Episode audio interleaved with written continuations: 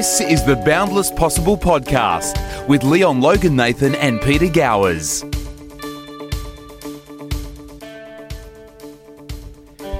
Hello and welcome to the Boundless Possible podcast. I'm Peter Gowers, and joining me as usual, Leon Logan Nathan.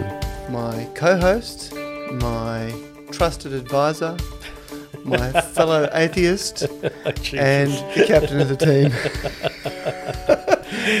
Okay. You? this is going to be a fun podcast. And I will start out by saying that things I say uh, should never be taken as real or true, and do your own research. and shouldn't be taken literally either. Very Given true. that Pete uh, often often uh, starts off a sentence by saying, literally. Yes, true, true. So yeah, this is kind of the the year that was. Uh, the end of the year, the final podcast of the year. Yeah. We might have one one surprise podcast after that, Okay. just as an extra to sort of fill in the the summer. But otherwise, yeah, started in April this year, I think. Mm.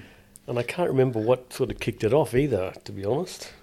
Well, I think, to my mind, what kicked it off was you figuring out how easy it was to actually record and upload. Thanks to Professor Kafkas. Big shout out there. Yes. So yeah, we we um, I remember episode one particularly because I was standing at uh, the family farm outside next to the pool, and it was quite a nice day, and we were just chewing the fat about. Uh, you know what brought us to the territory and what we love about it and what's unique about it and and different facets and um, and then obviously hearing your story and what, what brought you here as well. Um, I don't think we could have predicted how far it's come, though. Do you? That's a tough one. Um, I think, to be honest with you, in my mind, it's probably gone the way I would have expected it to go. Yeah, right. uh, with the exception of the fact that I would have thought by now we would have interviewed the chief minister. Right. right. Yeah, well, um, that's not through a lack of trying. That's Um, true. And look, it has been said to me, okay, so I'm not saying this, but it has been said to me by a number of sources that it is both astonishing and staggering that he has not come on the podcast because, uh, again, it's been said to me, I'm not saying this personally, but that this podcast is the only positive thing to come out of the Boundless Possible campaign, marketing, whatever you call it. Right, right. Well, who knows? Who knows? But I mean, I can put my hand on my heart and say that I, I honestly suggested the name Boundless Possible for no other reason than to help the Northern Territory government with the campaign. Well, yeah, I, I can concur because, uh, a, as you know, I was sort of very early on at discovering the controversy behind it um, regarding the logo and even the, the expression boundless possible.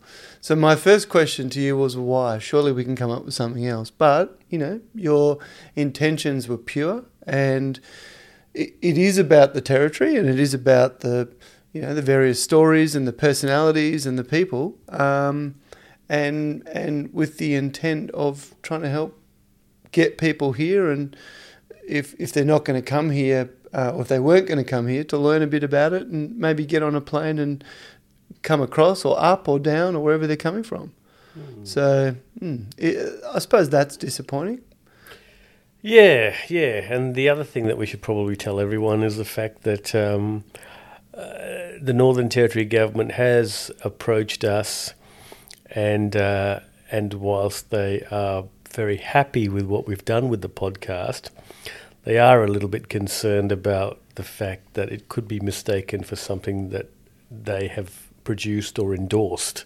right Um, and they're concerned because the quality is a bit high for what they're So, um, you know, they've been very uh, gentle, gently, I guess, persuading us to change the the the name or co-branded or do Yeah. something that doesn't make it look like it is a government initiative. Mm-hmm. Um, so, uh, having regard to that, we have been thinking about what to do, Mm. and um, I think we've decided that we will change the name, Yep.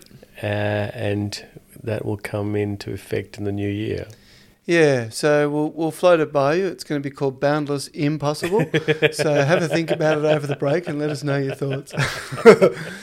no, we haven't actually decided yet, but we're, we're workshopping a few names. Yeah, yeah, no, but I, look, I I think, um, yeah, look, that's all good. Uh, you know, it's a good, uh, a good time to probably change and and to Mm. sort of lift up the, uh, lift up the, uh, the, mm, I guess, you know, where we want to go with it. Yeah, yeah, and we have sort of um, used uh, sort of subtitles in terms of you know um, uh, hashtags and so forth over the time. We've tried different things, so I guess there's a couple of natural things we could lean towards. But um, as as I always say, Leon, I don't really care about the name. There's nothing in a name to me anyway, so we can call it whatever we want.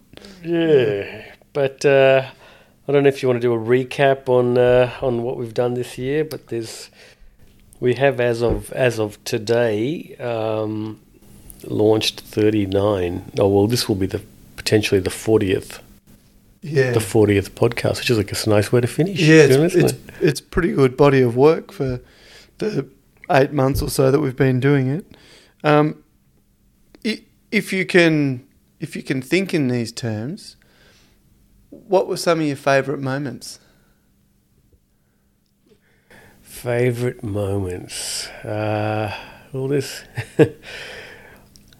uh, favorite moments. I'm just trying to think. I'll have to. Uh, I'll have to uh, have a look through. Um, well, Gavin Bedford pulling out the snake was an interesting moment. That was I wasn't Yeah. expecting him to do that. Thankfully, I was uh, remote for that one. um, uh, yeah. Oh, the podcast with Jerry Riskin was kind of cool. That was Yep. uh, that was in Munich. Yep. The podcast with Debbie Foster in Milan was a was another nice one. Mm. Um, You'll have to take me on a few of these ones in the future. Uh, what else was there? Tony Burns. I think his story was, was quite brilliant. interesting. You it was know, brilliant. I never would have in, in a million years expected that I was in the company of a, a tennis or No. a superstar. You know, No, and having beaten Australia's um, or sent him into retirement. yeah, yeah, that's right. I also loved um, when we spoke to Jeff Zuber from LA, yeah, yeah. and just his whole From Mighty LA. yeah, yeah, just his whole impression of Australia and the fact that you know he thought that if you walked down every road there was crocodiles and snakes and things that are going to kill you. Well, talking about that, I got to tell you this story, uh, and I am yet to sort of. Oh, in fact, I did tell it, tell you this story, but I'll tell the listeners. Um, so, as you know, uh, I guess here's a little bit of a Ward Keller plug uh, as I tell this story. We we do conveyancing here, uh, which is buying and selling houses. And one of my conveyancers asked me to review a special condition in our standard contract the other day. And I picked it up and I looked at it and I nearly fell over. The special condition was this contract is subject to the removal of a saltwater crocodile known as Jaws from the backyard of the property. That that's an only in the territory moment. That is an only in the territory. I can honestly say I have never ever come across a podcast like yeah podcast a special Yeah, condition yeah. like that. Um, what's more, they actually had video footage of this crocodile, and I'm not kidding. The thing was quite ferocious, Oh right, Big? jumping out of the water and all sorts of stuff. Oh wow. So um, So someone's keeping this as a pet, As a and pet. they've just sold their property, and Yes. the new owners have said, "Okay, we'll take it if that thing goes." that's exactly right. wow, wow, And so my conveyancer was bestowed with another only in the territory thing, yeah, crocodile insurance. Oh wow! So she now has a policy that pays out fifty thousand dollars if she, for any reason, is fatally wounded by a crocodile. Did the, the conveyancer. My conveyancer, yes. Why is she Oh. wrestling crocodiles? Or? No, one of the other conveyancers bought it for her as a bit of a joke. I'd check the underwriter on that. Uh, TIO, so we're all Dead good. set. Oh yeah, that's a real thing. In fact, Barack Obama, when he came here in 2011, Yeah. was presented with that insurance Really? by uh, by the then Chief Minister Paul Henderson. Wow. Another person that I would really like to have on the podcast. Yeah, yeah. I wonder if Steve Irwin had that type of insurance. Yeah, but uh, I don't think it would have helped him out. No, it Uh, wouldn't. no. I remember, uh, not that this is to joke about his death or anything, but I remember um, after uh, he died, there was a cartoon. I don't know if it was online or in the paper or whatever it was, but it was a postcard um, that the crocodiles sent to the stingrays. It just said, thanks. oh my god. I thought that was funny. Not not his death, but just the concept because he'd been wrestling wrestling the damn crocodiles for so many years. Right. Anyway, Yes. So that was uh, that was the most interesting um, uh, contract, and I'm hoping to get that up onto Instagram at some point in time. At least Yeah. the footage of the crocodile, yeah, yeah, because it's quite. Uh, yeah. Well, it's unique to the territory, isn't it? I'll tell you um, a conversation that I really enjoyed, and I think it was done in this very room. Um, when we spoke to Celine Mitchell. oh yes, Celine. Because since I've been splitting my time between here and down south, I'm just hearing so much negativity. You know, local business and small business and um, real estate, and you, you see lots of shops empty in the city, and you hear about this business closing, and you know, mortgagee sales and the whole bit. And it was it, it was sort of 2002 esque. Her fresh fresh faced approach and optimism and you know we moved from minus 25 degrees to this beautiful thing and it's so wonderful that we can go to the markets and you know we can do all these outdoor events and it's beautiful weather and there's no chance we're going to freeze to death. Mm. I just it, for me in a way that almost turned around my attitude towards well hang on it's not all doom and gloom because there's a whole new breed of people that didn't see the rise and then fall, and they're coming in at whatever level they're coming in at now. Just thought that was a, a really optimistic conversation, um, and not you know there was no degree of beat up about it. It was just her attitude was brilliant about the place, Yeah. a- and it, it needs a lot more of that. Yeah, yeah. Look, I mean, you know, every economy goes through ups and downs, and uh, you know, the Northern Territory economy is no different. You know, we've been uh, we had a boom that lasted at least, gosh, best part of twelve years, I'd say, give or take. Mm. And then uh, you know we've had probably the last four years of uh, of of um, you know difficult times. And uh, one thing, uh, an, ec- you know, a a recession will teach you is that uh, you need to be uh, diversified.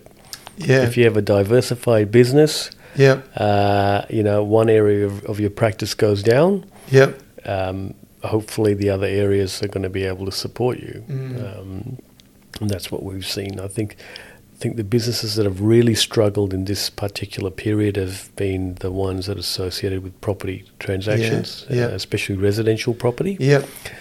Uh, and so those businesses that uh, you know have been in the business of building houses, I think Yep. they have been the ones to hurt the most. Yeah. But that's not to say that there aren't resilient businesses out there. So So I was um, seeing online over the weekend, and I don't know anything about this firsthand, but there was some either heritage listed or you know whatever the, the precursor to heritage, heritage listing is, trees that were being removed around Darwin City that, uh, according to the banter on these um, social media feeds, shouldn't have been removed. Um, they were in the process of uh, filing paperwork or what have you. Yep. And and there's some hoo ha that, and again, I hope I'm not reading this correctly, but the George Brown Botanical Gardens is about to be rezoned, and they're going to build flats and all sorts of stuff there. Not in the botanical gardens, but I think up just up from there in, in the gardens. Um, Is that where Channel suburb. Nine was? Yeah, yeah. close to where Right. Channel Nine, right. Yeah. Yeah. Okay. So there's a, uh, as I understand, there's an application or something Yeah. like that to build units. and it's being rezoned in order to do that. Quite possibly. Yeah. yeah, yeah. But that uh, block of land has been quite contentious for a number of years, Right. and every few, every so often, you know, the, the development uh, application comes up, and Right. There's a lot of residents, I suppose, that are uh, not too happy about it. But I haven't really been following it closely. Yeah, so yeah. don't Well, know. I hadn't either, but Hmm. it started with um, something came through my news feed about a milkwood tree that had a World War II helmet stuck in it. is that right? Yeah, and and it was chopped down on Saturday too much. Right. Um, You'll be surprised at the sort of World War II paraphernalia that we've got here Yeah. in Darwin. Like, I, I went on a tour once, and I can't remember why it was. It might have been, I think Andrea Wicking was involved in, in organising this, but it was in Larrakeyah, and it was where the there, there's some heritage houses at the top there. Yeah, yep. And they took us on a tour around the houses, and they were showing us shrapnel um, uh, in the fence. Wow. Well, from the bombs. Yeah, from the uh, bombing of Darwin. Yeah, yeah, right. Yeah, Wow. still, still there. Yeah. yeah. So it's quite incredible what you can see. Well, I mean, I obviously I knew that there was the bombing of Darwin. I don't know if we learnt it at school, but I just sort of knew. But I never realised until I came here. Just it wasn't like one or two days. It No. was it was over quite a period of It was over time. Quite a period of time, and uh, In my head, I'm thinking 52 occasions. I don't know why I'm thinking that, but Mm. We'll see if the number's anywhere near close. Um, and the other person that I really enjoyed talking to, uh, well, there's there's a couple actually, but um, I really loved talking to Phil Reuven. oh yes, It was a real coup that you got him to talk to us, and yeah, I just liked his sort of common sense, no BS approach. he's an amazing guy. Yeah, ama- yeah, and I loved his. Um, he's just so so polite and Yeah. uh, just so humble. It's uh, yeah, down to earth, and Yeah. yeah, He, he was very giving of his time too, because I note that he was under pressure that day to yeah. to move on, but he didn't he didn't sort of mind asking uh, being asked the questions when, when we probably went past our allotted time, Yeah, that's right. That's right. which came from me. All right, I know you didn't want to say that. Um, so going back to that, uh, the other interesting one that I wanted to say was Andrew Taylor, the Yeah. population doctor. Yeah, We've got to get him back on here. Yeah. I reckon. I think he's, he's released some, some new research okay. on on the demographics. So we down? Are we up? We Look, stagnant? The, the thing that caught my eye, and it was on LinkedIn the other day, but there is a significant departure of Indigenous um, Territorians. okay. And if I'm not mistaken, he put it down to the internet. Ah, I thought you were going to say the AFL draft No. So Okay. apparently. Uh, because they can get more information now. yeah. Right. Yeah. And book tickets Uh, and yeah. okay. So that that's interesting. We'll have to, we'll have to talk to him about that. Um, Yeah, yeah, he he was interesting, and and um, you know, for those who heard it and listened, um, I don't want to go over old ground, but the way that he came here with his dad being an SP bookie, I thought was also really cool, because I'm sure there'd be, I'm sure there would have been, um, you know, many stories like that back in the day, and uh, I used to spend time as a kid. Um, down at a, a, a seaside village, um, about an hour, an hour and a half out of Melbourne. And um, you know, during the year, the population of the town was probably less than a thousand people, but during January, it probably swelled to fifteen or twenty thousand people. And there was this one family that lived up the road from where our beach house was, who were permanent residents, and they were just a bit different. And um, I don't know how this information came about, but some somehow we learnt that. So we probably would have been there late seventies through the eighties, early nineties, and certainly you know in those early years we learnt that they lived there because the father and his brother were a couple of tearaways from Melbourne, and the court imposed sanctions were that they couldn't live within 60 kilometres of Darwin CBD, which apparently was a thing back then. Right. And um, it, it kind of made sense. They were pretty rough and ready, and you know, I don't know what sort of stuff they'd got up to, but that was the that was the rules that that, that family and the brother's family had to stay a certain distance away. Right. So, do you know what the top five podcast episodes are? I'm so glad you asked. Well, I know what number one is, unless things have changed ra- Dramatically. radically. so, um, but this is by listens, right? Or downloads. Yep. So Owen Pike Yes. is number one. By a country mile. Right. Okay. So, Owen, who is also in the uh, list of top 120 influential uh, Oh. Territorians, yeah, yeah. Right. Did we make the list? Um, uh, please don't say that. Yeah, I, I just do We- not want to be we- anywhere near that list. We hope not. Um, I also note with interest, and I'm sure it's a take the Mickey, but Owen has recently changed his uh, Facebook moniker to read Owen Pike for Johnston. So- really? Yes. But he told us three times on that, podcast. That's why I'm telling you, because he swore black and blue. He was not running for a seat. Now I'm led to believe it's not true, but he's just doing Oh, it to That would be like Owen. Yeah. That would be But- like Owen. stay tuned on that one. Right. So, coincidentally, it was after the episode of Owen Pike's podcast that the territory government came knocking on the door saying, uh, "Now, now I put it to them that." That, Yeah. that, that the timing was impeccable, Yeah.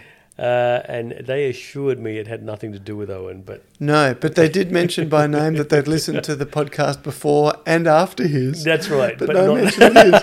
that's right. Which, I mean, it blow me down. it could be Uh, true, but yeah, that was funny.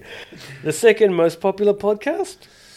um, well, uh, applying just sheer logic, would it be episode one? It was episode oh one. wow! yes, Okay, yes, yeah. So yeah. The, the, just due to the time, it, it- been up there. it, it gets the second most listen. yeah. Okay. Um, but it's also got a catchy title. What is boundless possible? Oh, yeah, so yeah, true. um, because everyone's asking. yeah. And then another one that's also cracked a century Yep. at number three. Uh, I'm going to struggle now. I, I I suspect Kafka's is up there, but maybe not that high. Uh, he's in the top five, but he's Okay. not up there. Okay, tell me. Athina Pascoe Bell. Oh, yes, the of mayor course. of Palmerston. Of Her- course. her worship. Yes, of course. Yep. Yeah, so that was a good one because that was was. all about uh, youth crime, which continues to be a feature. Topic of interest. yeah. yeah, but Okay. um, So she's number three. she's number three. Also uh, in the top 120 of influential Oh, people in the of Northern course. Territory. Okay. Yep. Makes sense. Um, And then number four, which is not just, uh, it's actually Ricky Ponting's de- uh, debut cricket score, 96. Oh, okay. Um, any hints? Uh, well, they were going neck and neck, and it's actually the episode after Athina's episode. Oh, I can't remember. Adam Drake. Oh, of course. Yeah, right. Yeah. Wow. He's also in the list. Yep. Uh, in fact, the list is probably going to provide us with enough fodder for, uh, well, at least for, guests. 120 episodes. Yeah, yeah. Yep. So Adam is changing changing the territory. Uh, you know, one child at a time, no question about it. Yeah, He's, uh, he's very yeah. prolific on LinkedIn. Yep. Um, I'm not sure whether he's got an Order of Australia, but he's certainly. Got one coming if he doesn't. I suspect he's on, Yeah. well on his way. Yep. Um, and then, of course, our mate, uh, Professor Pete, Number five. number wow. five. Yeah.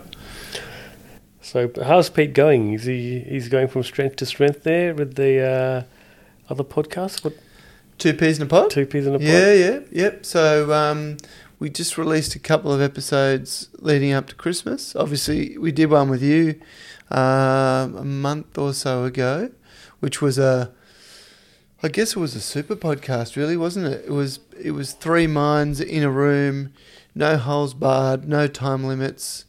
Uh, talking about everything from smacking children to uh, the feelings you get on an aeroplane to including legislative references in the criminal code. Yeah, um, but yeah, no, it's going well. I, I think the the one um, takeaway from what we've done is you have to do it consistently, Yeah. and then you will build an audience. So Well, you know what? He can he can absolutely smash it, Pete. If you're listening to this, which you probably aren't, but if you are, um, get Lauren on the podcast, mate, Mm. and do episode two. and and and light a um, some sort of a fire under your relationship before you do it. that makes the best listening, doesn't it? War, warring uh, warring partners. Uh, not necessarily. and uh, you, you should get Fiona on the podcast, mate. I reckon. On ours? Yes. Yeah. Well, on or on a podcast. Yeah, on- well, as you know, we have um, a few children, Mm. and we are just going through the ins and outs at the moment of putting together a parenting podcast. And uh, in fact, only today uh, I spoke to my mother and said, because um, we're hosting Christmas this year, and my aunt and uncle are coming down from Sydney, and my uncle has quite a sort of fascinating background in that um, I thought it was South Africa, but my mother told me he, his family lived in Burma when he was, um, you know, born. And I don't know what they did there, but they weren't Burmese. And so at a very young age, around five, he was sent back to the mother country, uh, England, and went to boarding school. And um, the the family somehow ended up in South Africa, where some of them still are to this day. And and he found his way to Australia and met my aunt, and they got married. Um, and yeah, and they've got kids obviously now, and those kids have kids of their grandparents. And I just think his story would be quite a unique one because it was sort of that, um, you know, old-fashioned English upbringing where, you know, regardless of your age, at five years old, being sent to boarding school on another continent where you didn't know anyone, Mm. um, you know, it kind of shapes who you end up becoming, doesn't it? Yeah. A- and you know, has that formed how he parents his kids? Yes. and- what's this podcast called? Should I be saying now? I think you should. Okay, um, it's going to be called the Perfect Parent Podcast. And do you know why? Yes. Why? Because there's no perfect parent. Right. Yeah, It reminds me of Nick Farr Jones. yeah, You know Nick Farr Jones. Yeah. You must know. Yeah. Why am I even Yeah. asking you that question? so I'm Nick aware. Farr Jones's nickname was Nobody okay. Why? because nobody's perfect. Yeah, exactly. It's about the only piece of trivia that I actually know regarding rugby union. Right, yeah, I was going to say that's a, a sporting rarity for you. But I I think with parenting, um, you know, we we live in a unique time, but every parent has. But the difference is now that there's so many people with advice, bits of information. There's so many books. There's so many reference points. When when we first had the twins, um, we were given you know different parent books, and uh, I think one was called Baby Love, and one was called something else. Anyway, I remember one day um, the twins were approaching one. And you know, in those first couple of years, they make all these different changes and whatever. And we hadn't had kids before, so we were sort of trying to keep up as things went. And the books were quite good for helping you with that, just knowing what to expect. Anyway, one day we couldn't figure out something, so Fiona said, "You read this one, and I'll read that one, and we'll compare notes as to what they're saying about a particular topic." Well, they both said the complete opposite thing to each other. And that sort of highlighted to us that's parenting, isn't it? I mean, you've got three kids. Can you parent all three kids the same way? Absolutely not. Yeah, exactly. So, and one of the ladies that wrote one of these parenting books, which is one of the biggest sellers of all time, never had children. What? Never had children.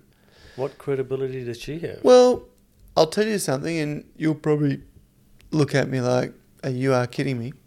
When when the twins were born, my mother-in-law gave Fiona and I a present, and that was we had a mothercraft nurse come and stay with us for a week, and she had been a mothercraft nurse for forty-two years or something at the time. What on earth is a mother? I'm so glad you asked because they don't teach it anymore. So it's basically a nurse who's a trained nurse, but they specialise in babies.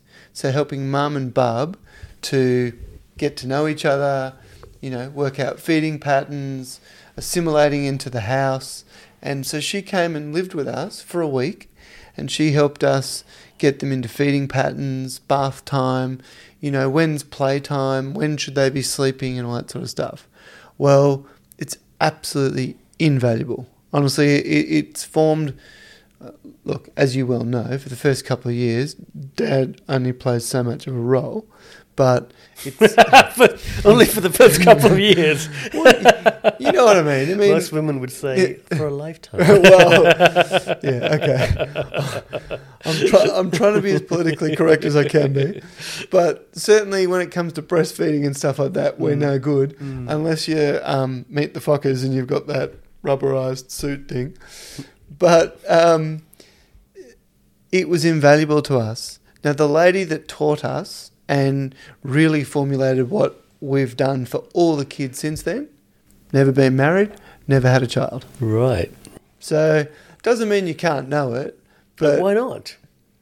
She Well- did it so much. She did it as a living. She didn't need to do it yeah, for exactly. herself. yeah, well, that's true. And, and the thing was that what she probably had that parents don't have, there's no mo- emotional attachment. The child's crying because it's hungry. The child's crying because it needs to sleep. The child's doing this because it's trying to do that or whatever. And it sort of broke it down. Now, we had twins first. So you, you don't have that same ability to be able to sort of sit there and hold baby and, you know, have a cuddle and whatever. With twins, it, it is very much like, okay, one's awake, get it fed, get it bathed, um, you know, put it on the mat or hold it or whatever it is that, that you're going to do. Okay, the other one's awake, same applies, or, or they're both awake. Okay, I'll feed this one first and we'll hold this one off by 10 minutes.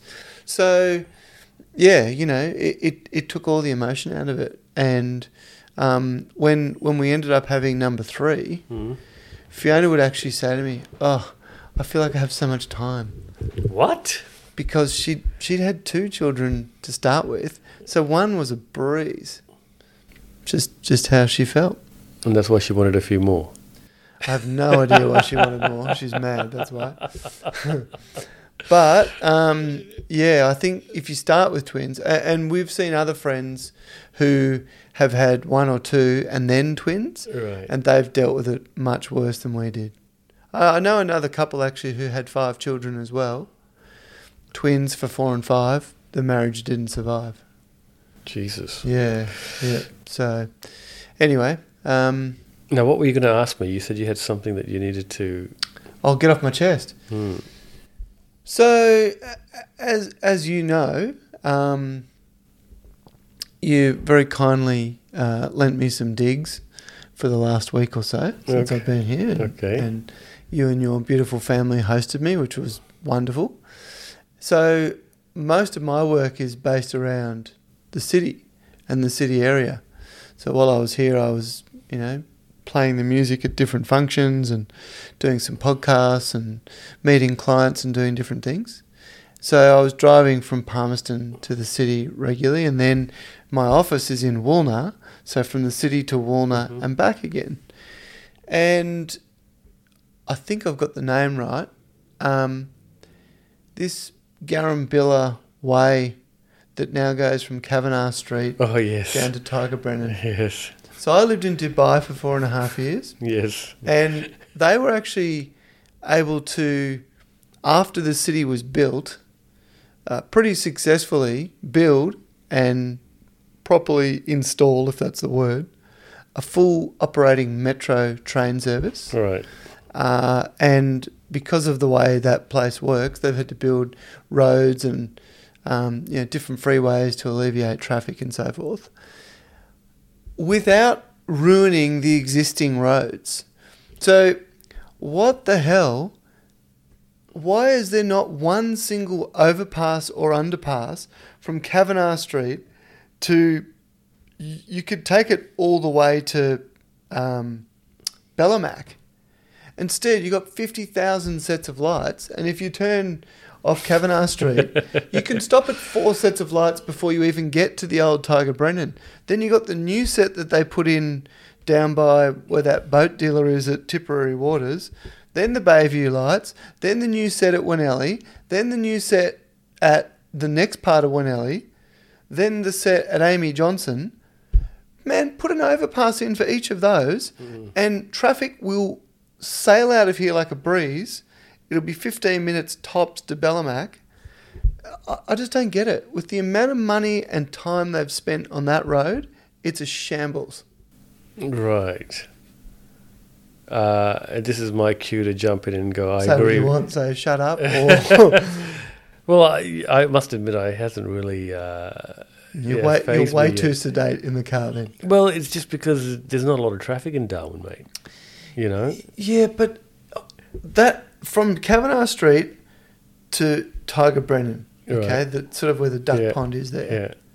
How many lights? Several times I've stopped at every set of lights. Yeah. On Saturday night, when I drove through there at I think what is now either and I think it's McMinn Street, Mm. and I'll get to Wood Street in a minute. McMinn Street lights Mm. went red. I was one car headed to the city. Yeah. There was one car headed the other way, and we sat there for five minutes, and not one car went the opposite way, and yet the lights didn't turn green. Okay. Look, that's a good question. Um, I have often wondered how traffic lights work. Yeah. Do you know? Uh, well, I know partially, yeah. So in cities, during peak hours, they're on a timer, but in off peak, there's pads in the road. So that's why you can back up and re go forward if it didn't connect the first time, which I often do. that, that's my understanding. Okay. Yeah. Yeah. I, I, to me, I would have thought in this day and age, the lights should have artificial intelligence. Yeah. Right. And if they can see that there's nobody coming the other way, Yeah. Right, they don't need to turn red. Yeah. yeah, Right. Yeah. Do you know what I mean? Instantly That's turn. the part that I find really hard. Like, you know, especially at night, you know, if there's not, not a lot of cars on the road, Yep. you're coming up and you can see it's green Yeah. on the Stuart Highway. Yeah. Right? There's no cars coming the other way. Yeah. And then all of a sudden it turns orange. Agreed. Right? That's my bugbear. Yeah, yeah. Well, so that must be on a timer.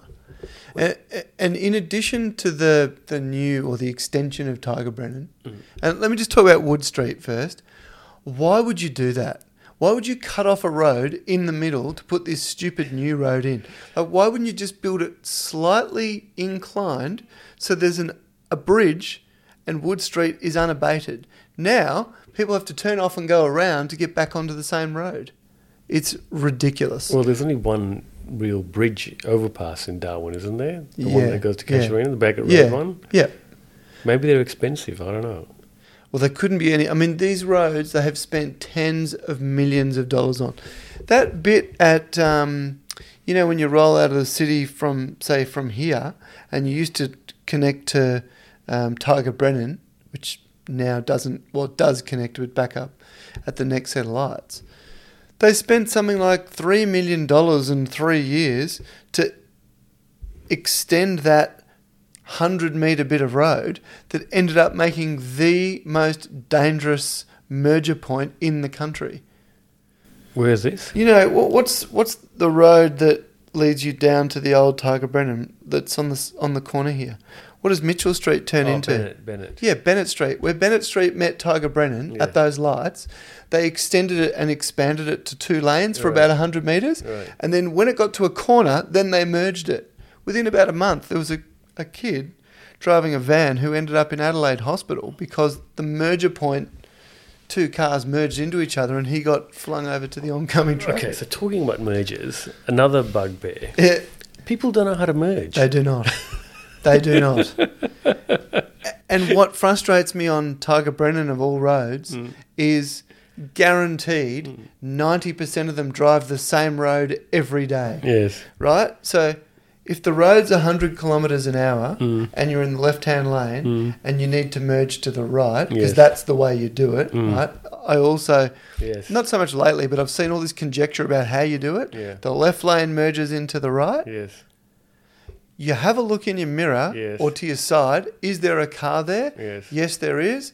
You got two choices. Yeah. You either speed up Yeah. or you slow down. Yes. And you put your indicator on Correct. and you slot in at speed. Yes. Merging into the right lane and slamming your brakes on is a great way to cause a pile up, one, and two, completely stops the flow of traffic. Yes. Yes. But yeah, But I, I find it really sort of awkward because to me, uh, my understanding of merging going, and you know, it's been a while since I did my driving test. yeah, it's sort of um, one in, one out sort of thing. Okay, you know yep. what I mean. So one Yep. one merges, then you've got the, the oncoming traffic, Yep. and then the next one merges behind that, yep. sort of like a zipper. Yeah, I get it. I don't think that's the law. I think that's common practice and that would make sense. Because I don't know that you ought to be slamming your brakes at the merging point. Correct. uh, because you want because you don't think you've got way. You, you know what I mean? Like, Yeah. Cars should be giving way, as I understand. Yeah, yeah, you know? correct. Yeah, Now, there's a protocol to do it, but what you often see is they get the, they get to the end of the serrated lines or broken Yeah, lines. Yeah. They don't indicate, and then they just expect it's all going to magically happen for them. yeah, indicating is important. Yeah. And talking about uh, of which, uh, you know, indicating on a roundabout, Yes. right? Yeah. Now, as I uh, this part I do remember Yeah, from yeah. my exam Yeah. uh, f- many many years ago. Yep. is that if you're going straight, you don't indicate getting on the the ra- roundabout, but you do indicate getting off, which is at the 90 degree point. So I grew up in Victoria, okay, and at that time, the road rules were independent of each other. They're now nationalised. If you're, if you, I think of a roundabout like this. Approach the roundabout as though it's not there. Yes. How would you indicate? Well, you would go straight through, Correct. right? So in Victoria, particularly Melbourne, if you're going straight, you do not indicate to exit the roundabout. That's not what it was when I learnt. Correct. And and I I realise you would have learnt in WA, WA. yes. So you probably did, and I know in New South Wales and Queensland, I believe, they do indicate to exit, but in Victoria they never did. Right. What I find farcical now is, particularly in Darwin, you drive around and people go straight Mm. and they indicate both left and right. Mm, mm. And I, th- That's I feel confusing. Like, yeah, I feel like they're obviously confused. Yeah. But but if you're coming in from either of the three other angles, Yes. you have no idea where they're going. Yes. Literally no idea. But if you're going right, yep. you indicate right. Yep. Okay. And as you come to the 90 degree angle, Yep. you indicate left to exit the Yep. roundabout. That's how I learnt. It's the right hand turn that's the crucial one, really, isn't it? Yes. Because you're sort of signaling to the next person, oh, I'm hopping off here. Yes. The other thing is, if you're going left, then you indicate left. Yep. So the only time you don't indicate is when you're going straight through. But people from New South Wales do. Right. And that's what I find frustrating. Now, if you're doing it as you're exiting. So when I say you don't indicate, you don't indicate getting on the, the roundabout, but you indicate just to exit. off. Yeah, Yes. okay. Yeah.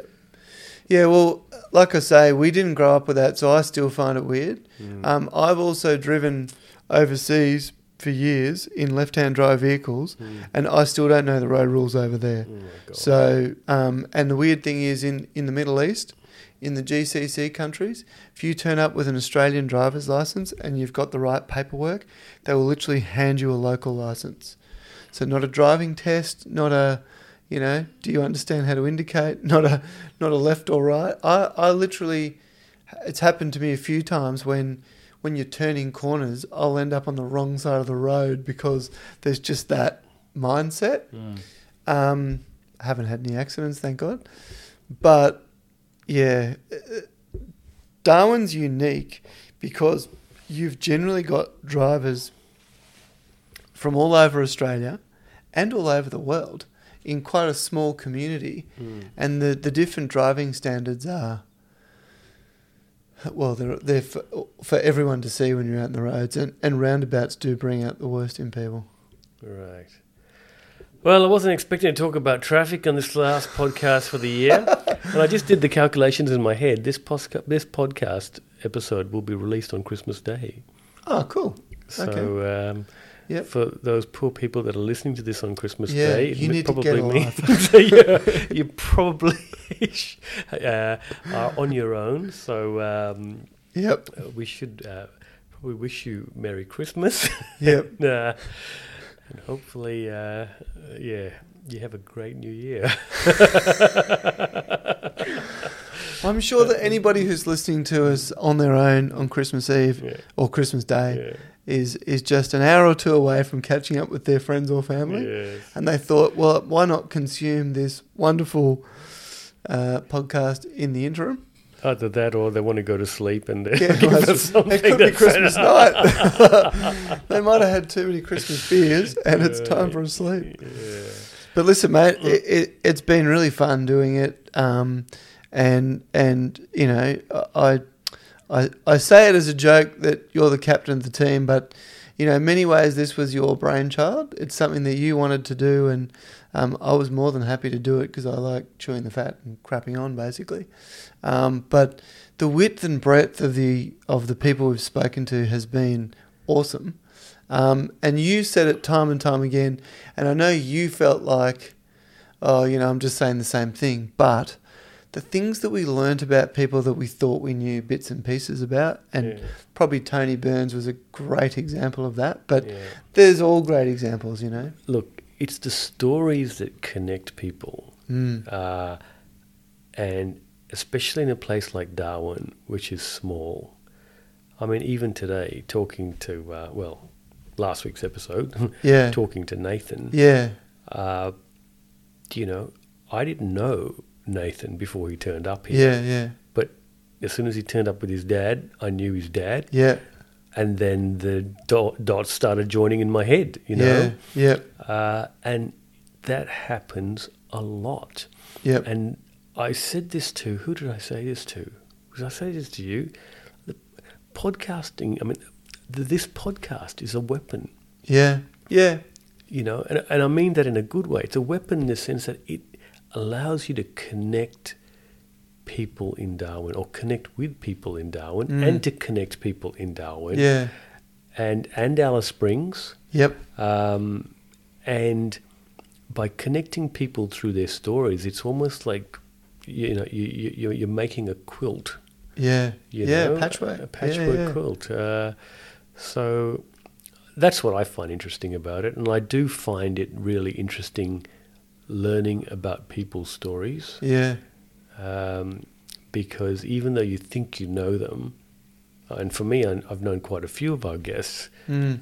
And then as soon as they start talking, I'm sitting there thinking, I didn't know that. You Yeah. know, I didn't know that. And uh, I was talking to my brother yesterday, actually, and he's been on the podcast. He has. Yeah. Uh, and he said, uh, you know, he, he listens to it regularly. Yep.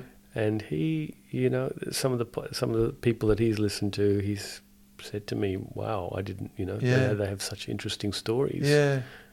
Well, as you know, um, my my once upon a time dating philosophy Yes. was, um, you know, always uh, on my first dates was always to basically let the ladies talk about themselves, because at the end of the day, although people will say it's not, most people's favourite topic, or if not their favourite topic, their most knowledgeable topic is Mm. themselves. That's right. And everyone's got interesting things to tell you about. Yeah. Um, I, I find that uh, as you get older, what influences people's behaviour is sort of goes back to what they know. Mm. So, you know, if uh, you know, I think I've said to you a few times, like um, particularly when I travel, people will often come up and you know give me assistance with different things and whatever. And I've always wondered and thought, you know, what what would prompt somebody to do that, and often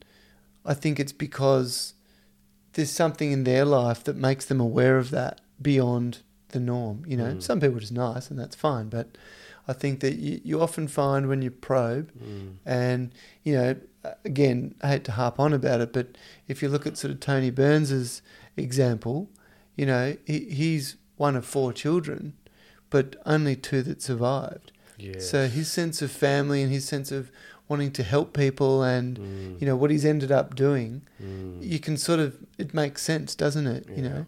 So I, I think that people will often get drawn to that, and you know, with the podcast that Fiona and I are planning to start, this podcast has taught me so much. Mm. It, it's just tell us your story. And actually, I said to my mother um, today, I said you're going to be on it too, and uh, she said, "Oh, um, I have to go. I'll, I'll call you back. I'm just I'm with someone." I said, "Okay, no worries." And then she called me back a few hours later, and she goes, "Now, what, what, what, uh, look, I'm not good with this sort of stuff." I, I said, "No, everyone's good with it." I said, it, it- "It's not live. It's Yeah. not like there's millions of people listening. Mm. If you don't like something you've said or whatever, we can edit it. There's no Mm. problem with that." Mm. But I said, "Oh well, I'd need to get the questions first. I said, "Well, that's fine, no Yes, problems, yes. because she won't expect the questions I'm going to give her anyway." But Yeah. um, yeah, I th- I think everyone's got a story to tell, Mm. and sometimes you've got to pry it out of them because not everyone's necessarily forthcoming with it. But Mm. hopefully, you know, and anyone who's listened can tell us whether this is right or not. I I think the style that we do it in is just pretty laid back and tell us your story, and it it sort of when we when we did the Kafkas one, the first one, that to me said, okay, we're onto something here.